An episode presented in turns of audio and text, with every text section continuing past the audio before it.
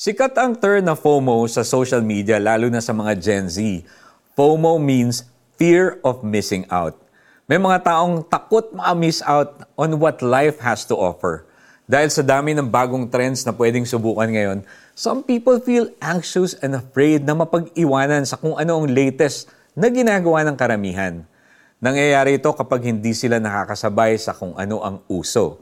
Usong restaurant, usong cellphone, usong sayaw, usong damit, usong coffee shop, and so on.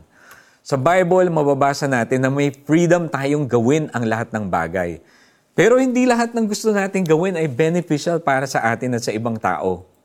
Hindi lahat ng offers ng mundo ay maganda.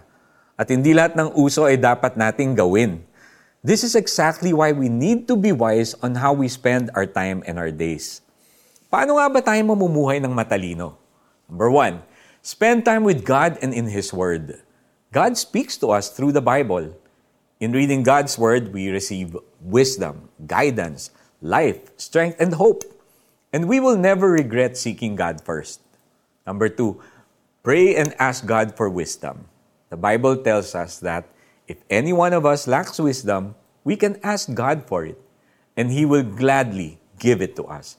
So kung kailangan mo ng wisdom tungkol sa mga decisions na kailangan mo gawin sa araw-araw, don't hesitate to ask God for it. Hindi natin kinakailangang matakot o mainggit kapag hindi tayo nakakasunod sa uso sa mundo. Lahat ng material things ay lilipas din. Pero si Lord at ang kanyang mga salita ay mananatili forever. Let's pray. Dear Jesus, please help me to live wisely. I surrender to you my fear of missing out. Remind me that as long as I have you and your words, I'll never miss out. I trust that you always know what's best for me. Para sa ating application, bago mag-follow ng isang trend, ask God first, Lord, will this help me live wisely? Kaya't mag-ingat kayo kung paano kayo namumuhay. Mamuhay kayong tulad ng matalino at di tulad ng mga mangmang. Ephesians 5:15. This is Iko Gonzalez na nagsasabing kung gusto natin na palagi tayong uso, dun lang tayo susunod sa same yesterday, today, and forever. Ang ating unchanging God.